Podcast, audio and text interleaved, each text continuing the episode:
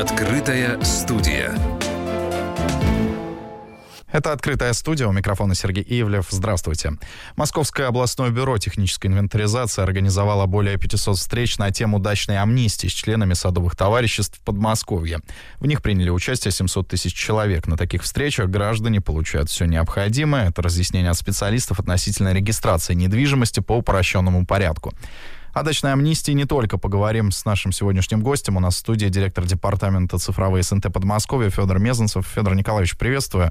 Здравствуйте. Если у нас возникает вопрос про дачи, как раз-таки о загородной жизни, мы всегда обращаемся к вам, поэтому сегодня мы поговорим с вами как раз про дачную амнистию не только, но знаю, что вы пришли к нам с новой интересной новостью. Я думаю, что мы сегодня начнем. Я уверен, вам есть чем поделиться. Вам слово. 14 июля вступили в силу поправки в основной закон, по которому живет около 60 миллионов наших граждан, закон о ведении садоводства и огородничества для собственных нужд. И в том числе э, государство предусмотрело возможность перевода СНТ в населенный пункт, либо образование нового населенного пункта на территории СНТ. Некоторые очень восторженно восприняли эту идею, и надо разобраться, почему и кому это выгодно.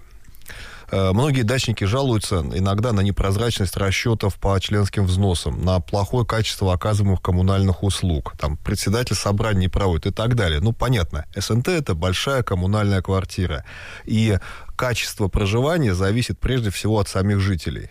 Понятно, что как в наших старых советских коммуналках, э, если люди между собой не договорятся, кто будет мыть общий коридор или менять лампочку в ванной, то будет бардак ни одним нормативным документом э, это регулировать невозможно. Поэтому у нас э, и в СНТ есть примеры, как очень позитивные, хорошие, когда СНТ живет как одна большая семья, а те, кто не вписывается, надолго там не задерживаются. А есть, конечно, ситуации, когда жалуются во все инстанции, и мы понимаем, что разобраться со своими проблемами в основном могут только дачники. Так вот, перевод СНТ в населенный пункт. Мы должны понимать, что изначально территория СНТ предполагались как территории огородничества, с огородов начинали. Потом уже разрешили домики строить, были ограничения. Вот вспомните фильм «Москва слезам не верит», замечательные кадры там есть, когда приезжают на дачу. Маленькие домики там 3 mm-hmm. на 5 нельзя было ломаную крышу делать. Были такие нормативы Минстроя. Если, не дай бог, дачник строил дом с сломанной крышей, утеплял, то он лишался участка были очень жесткие санкции. Считалось, что люди не могут обеспечить себя жильем самостоятельно. Государство должно об этом думать. Поэтому дачники были, по сути, такими летними туристами, летним населением. Сейчас ситуация поменялась, когда с 1 января 2019 года на территориях СНТ разрешили строить жилые дома и прописываться. По сути, СНТ э, сливается с частным сектором. Угу. Но надо понимать, что принципиальное различие частного сектора от СНТ и коттеджных поселков – это, во-первых, целостность территории. Мы видим разные примеры, в зависимости от достатка. Люди выбирают СНТ, где попроще, либо коттеджный поселок. Въехать, как правило, можно только по пропуску. Если в СНТ сидит дедушка-сторож, то в коттеджном поселке там и плата уже другая, но там будет полноценное КПП, ЧОП, и это безопасность. Люди готовы за это платить. Поэтому решать, что делать с территорией, должны жители. Тем более, что кто настаивает на том, что надо все развалить, закрыть и так далее. Мы говорим о том, что если вы не умеете косить, пользоваться обычной косой, это не значит, что инструмент плохой. А кто настаивает прежде всего? Это должники тот, кто не хочет платить взносом. Они думают, что если э, не будет юридического лица, все будет здорово, они будут платить только земельный налог в государство. На самом деле это не так. И мы сейчас можем просто кратко посчитать экономику, что будет после ликвидации СНТ. То есть дачник голосует рублем. Первое. Перевод земли в статус индивидуального жилищного строительства, земли ИЖС. Как минимум на 30% вырастет кадастровая стоимость. Соответственно, на 30% уже вырастет налог. Дальше в налоговом кодексе есть замечательная статья 396, пункт 16, в которой указано, что если на территории участка ИЖС в течение 10 лет не был зарегистрирован жилой дом, то налоговая ставка умножается на коэффициент 2. У нас многие дачники так и остались с садовыми домами, они не планируют делать загородное жилье для круглогодичного проживания. Получается, что не на 30% вырастет налог, а для тех, кто живет в садовых домиках или вообще не хочет строить, это их право. У меня может быть два участка, на одном дом, на втором газончик или сад. Э, вырастет налог еще в два, в два раза. Это еще не все прелести. Участок для ИЖС предполагает действительно строительство жилого дома. Те семьи, которые стоят на очереди на получение квартиры, это многодетные, льготники, очередники, есть перечень льготных категорий. Как только у них появляется участок для ИЖС, а еще и регистрируется дом, с большой долей вероятности с очереди их снимут. Поэтому об этом нужно помнить. Если семья стоит на очереди, это святое. А государство обязано поддерживать, и нужно дать людям квартиру. Но не надо из-за этого самим себе создавать проблему. Вывоз мусора. В СНТ сегодня норматив полтора кубометра, чуть меньше, на один участок в год. В деньгах это получается полторы тысячи рублей в год. Если будет частный сектор, то на дом площадью в 120 квадратных метров в среднем получается норматив 1 кубометр в месяц. Умножаем на 1000 рублей, получается уже 12 тысяч рублей в год. Плата за вывоз мусора вырастает почти в 10 раз. Налог вырастает, соответственно, от 30% и выше. А, общая инфраструктура. Есть закрытые поселки, когда жители за свои деньги сбрасываются, будут, делают детские площадки, спортивные площадки. И там пользуются только те дети, которые э, являются местными жителями. Там нет э, таких залетных товарищей, поэтому родители не боятся отпускать своих детей гулять в поселке, закрытая территория. Полив огородов. Дачники до сих пор, многие, и сейчас еще больше, активно занимаются огородничеством. Э, в СНТ есть летний водопровод. Не все обеспечили себе круглогодичный водопровод. Расходы на полив своих участков, если в СНТ есть своя скважина, там в том электричество для подачи воды, насос, там водный налог, вот это все на круг получается примерно в тысячу рублей в год с одного участка. Если это будет по нормативам МинЖКХ, то, во-первых, не предусмотрена такая услуга, как летний водопровод, значит, либо его не будет совсем, либо это будет по нормативам для поливочного сезона. И там уже получается не тысячу рублей в год, а тысячу рублей в месяц. То есть, по сути, те взносы, которые сегодня составляют в СНТ около полутора тысяч рублей в месяц, а, будут той же самой нагрузкой, но только в виде платы за воду, вывоз мусора и повышение налога. Плюс открытая территория для всех. Ворота и шлагбаумы придется снести. Еще одна такая проблема, которая волнует многих. Если СНТ ликвидируется, кто будет этим управлять? Вот есть водопровод. Угу. Ну, понятно, сетевые компании берут сейчас электросетевое оборудование СНТ на свой баланс, и как в деревне, у каждого свой счетчик, никто никому не должен. Что делать с водопроводом? Кто будет ремонтировать дороги? СНТ, которые находятся рядом с крупными городами, очень лакомый кусок для застройщиков. Сегодня 217 федеральный закон прямо запрещает изменение вида разрешенного использования отдельных участков. То есть бизнесмен не может купить 2-3 участка для ведения садоводства, объединить их и поставить там автосервис или сделать объект торговли. Это запрещено законом. Как только будет ИЖС, правилами землепользования застройки предусмотрено каждый сам за себя.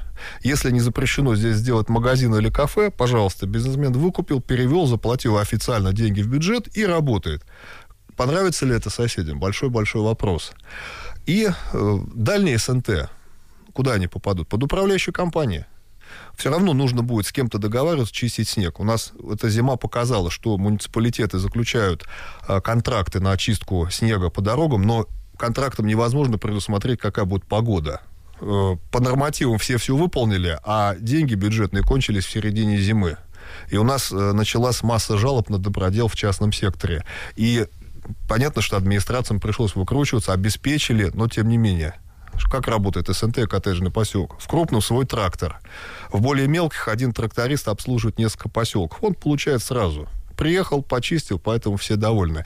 И вот э, поэтому первый момент. Нужно считать экономику, нужно или не нужно переводить СНТ. Если там нет общей инфраструктуры, это просто улица и формально юридическое лицо, однозначно да, это лишняя нагрузка. Но если это закрытый поселок, как, например, поселок Сокол в Москве сохранился uh-huh. благодаря тому, что это была закрытая территория, там был тоже кооператив.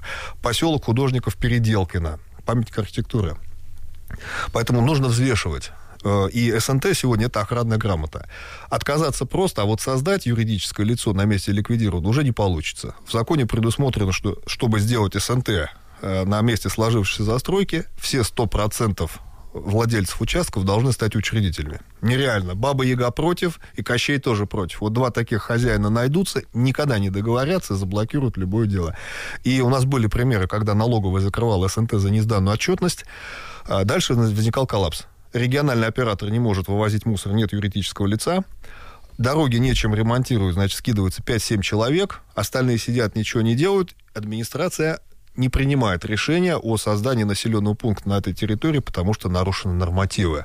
Э, многие дороги заужены, администрация не может нести ответственность за безопасность жителей на этих территориях. Поэтому все, ко всему нужно подходить очень разумно и э, взвешенно. Угу. Я напомню, что у нас сегодня в гостях э, директор департамента цифровой СНТ Подмосковья Федор Мезенцев. О дачной амнистии не только поговорим далее. Не отключайтесь. Открытая студия. Федор Николаевич, сейчас вообще хочется поднять тему СНТ, вот вообще перспективы развития и затронуть тему дачной амнистии, как она сейчас работает. И вот э, насколько я знаю, что э, дачная амнистия в России где-то продлена до 1 марта 2031 года, да, вот что нужно успеть сделать в этот период, да, и вообще почему такой период, хочется просто подробности. Насчет дачной амнистии можно сказать так, что все все равно не успеют, потому что невозможно остановить стройку. С каждым годом все больше и больше объектов недвижимости у нас появляется. И хотя сетевики нам тоже сделали подарок с 1 июля, увеличив плату за подключение 15 киловатт более чем в 50 раз, стоило 550 рублей, а теперь стоит 45 тысяч рублей, 3 тысячи за киловатт, и будет только дорожать. Но, тем не менее, люди будут строиться, без этого никуда, они э, выезжают в село. Поэтому э, дачная амнистия претерпела очередное расширение э, и мы это приветствуем, поскольку это, по сути, упрощенный порядок оформления законно полученного имущества. Я подчеркиваю, законного. Амнистия это не значит, что была масса нарушений, и человек, прихватив лишние три сотки, по амнистии он себе прирезал. Так не будет. Написано у тебя в постановлении 6,5 соток. Вот 6,5 соток ты можешь оформить. Плюс-минус 10%. Но все препятствия по оформлению домов были сняты. У нас был период, когда э, требовалось в 2019 году подать уведомление о начале строительства, потом о завершении, ну, не работал порядок. Законодатель понял, что полгода просто остановили регистрацию домов. Поэтому дали возможность. Есть дом, есть участок, границы и земельного участка, и контур дома должны быть привязаны к координатам на местности, чтобы не было реестровых ошибок. Когда вроде бы по заборам никто не спорит, все хорошо, участок те же 6 соток, 30 на 20 метров, а дом вообще где-то в лесу. Поэтому сейчас мы видим на публичной кадастровой карте, это открытая информация, появляются такие квадратики, прямоугольники красного цвета, закрашенные на участках. Это те, кто поставил дома по дачной амнистии уже с 1 января 2019 года. Те, кто зарегистрировал дома раньше, могут привязать свои объекты недвижимости к координатам, могут этого и не делать. Все документы являются действительными, и самое главное, что у законодателя не будет претензий в случае, если нет градостроительных нарушений. Это касается расположения домов, не ближе трех метров от границы земельного участка, не выше трех этажей. Не должно быть э, деления дома на 2-3 квартиры. Это особенно актуально для ближнего Подмосковья, когда бизнесмены э, которые хотят работать нелегально и сэкономить деньги, иметь сверхприбыль за счет соседей, пытаются строить там э, гостиницы, мы видели собачьи питомники, э, конюшню мы видели, когда там птицу это э, нарушение, это коммерческое использование земли, которое не допускается в СНТ. Для себя можно. Можно хоть корову завести, хоть лошадь, если площадь участка позволяет, не только кур и э, кроликов.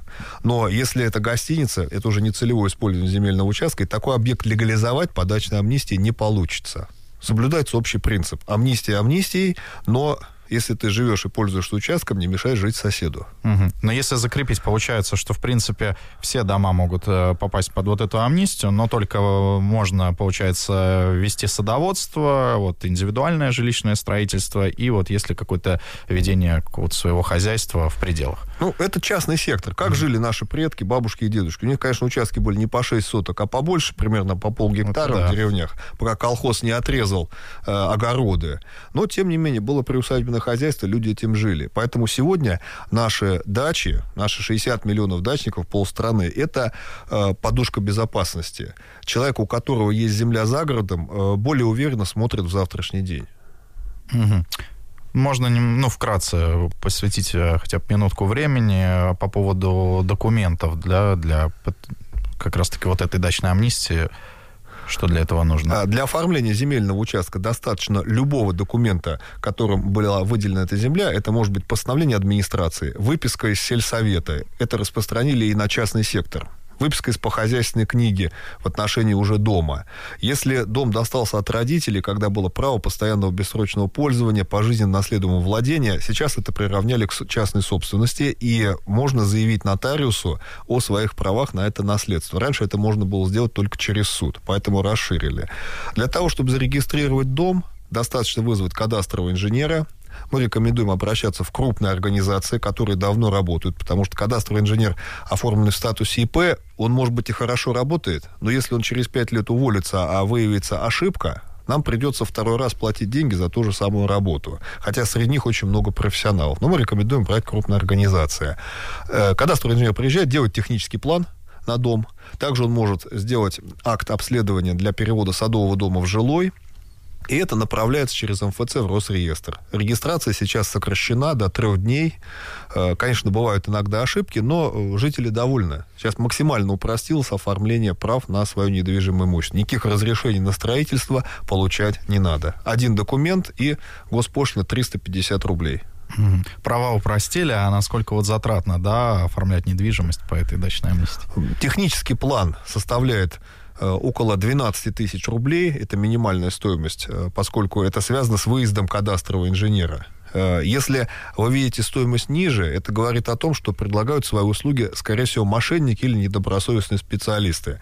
Нельзя поставить на кадастровый учет, сделать межевой план участка или технический план дома без выезда понятно, что будут ошибки. Специалист должен приехать с тахиометром, померить точки, все это внести, сравнить с кадастровой картой и только после этого выдавать документы. Вот из-за таких как раз горе специалистов, в том числе у нас и возникла масса реестровых ошибок, которые сегодня Росреестр предлагает частично исправить за свой счет. То есть Росреестр направляет уведомление о том, что выявили несоответствие на 5-7 метров и предлагает заявителю бесплатно внести изменения в координаты своего участка. Но в большинстве случаев сегодня приходится все ошибки кадастровых инженеров исправлять за собственные деньги потому что мы перешли к более точной системе координат. Погрешность сегодня составляет 3 сантиметра.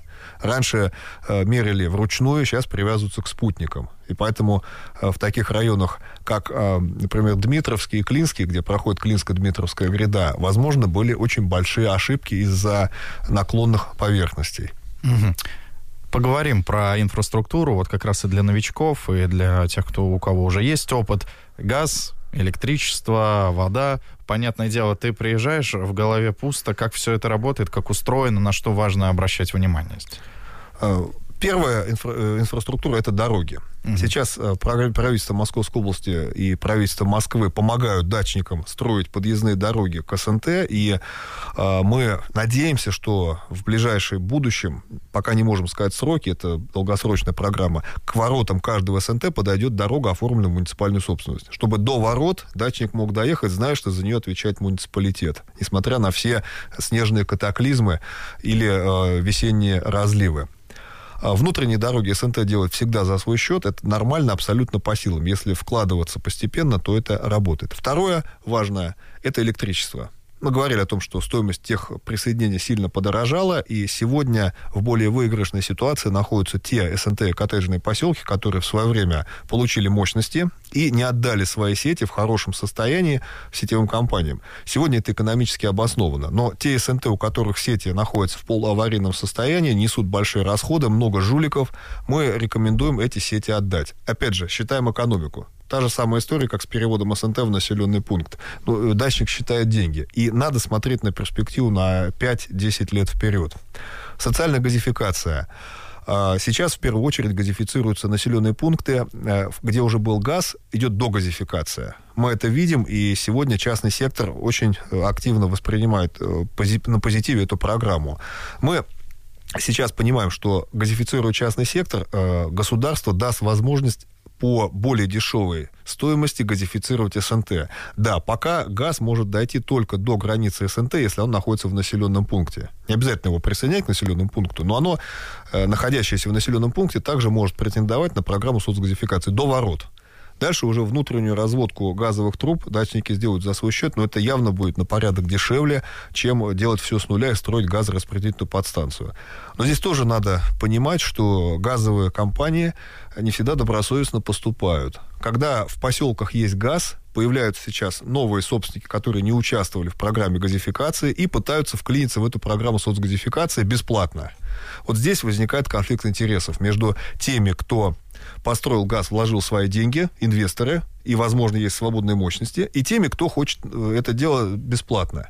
Так не пойдет. Вот здесь мы считаем, что если была частная газовая сеть, да, отказать в присоединении на свободной мощности нельзя, но, пожалуйста, возместите деньги по-честному, в соответствии с документами, а они всегда есть на газовой сети, сколько люди потратили. Поэтому mm-hmm. инвесторам все равно, от кого они получат деньги. От «Газпрома» или от э, нового дачника, который хочет подключить газ. И водоснабжение.